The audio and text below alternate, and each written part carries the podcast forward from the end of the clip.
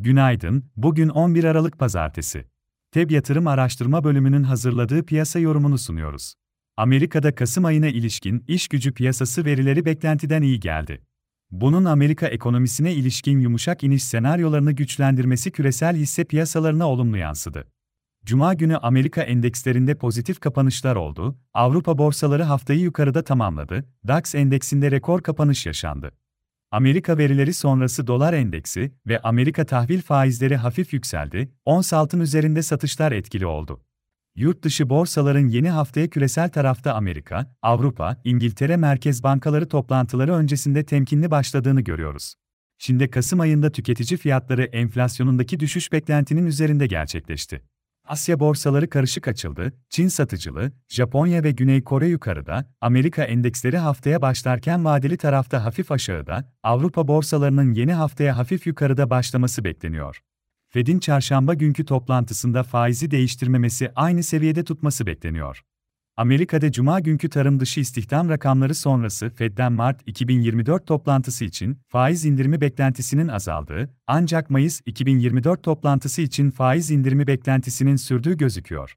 Dolayısıyla, bu haftaki Fed toplantısı sonrası Fed Başkanı Powell'ın değerlendirmelerinin, nokta grafiklerdeki değişikliklerin beklentiler üzerindeki etkileri yakından izlenecek. Ayrıca Amerika'da bu hafta Kasım ayı enflasyon rakamları da yakından takip edilecek.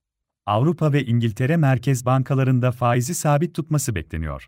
İçeride bugün Ekim ayına ilişkin cari işlemler dengesi, sanayi üretimi verileri ile hazine ihaleleri takip edilecek.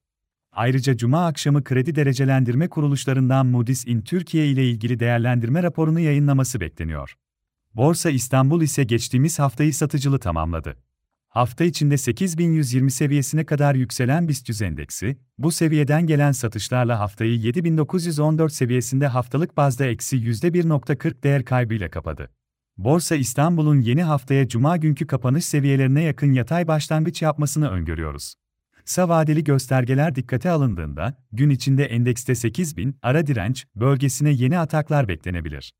Bu bölge güçlü bir şekilde aşılmadığı sürece geçtiğimiz hafta olduğu gibi yukarı hareketlerin kısa vade için sınırlı kalmaya devam etmesi beklenebilir. Bu haftanın diğer önemli bir direnç noktası 8140 seviyesinde bulunuyor. Hafta başında destek olarak 7860 ve 7750 seviyeleri izlenebilir. Hisse tarafında ise endekste toparlanma hareket içinde teknik olarak kısa vadeli alım yönünde Akbank, Ereğli Demir Çelik, Göltaş Çimento, Koç Holding, Migros, Özak Gayrimenkul, Petkim, Sabancı Holding, Türksel, Türk Hava Yolları hisselerine bakılabilir. Piyasaları değerlendirmeye devam edeceğiz. FEB yatırım olarak herkese iyi bir gün dileriz.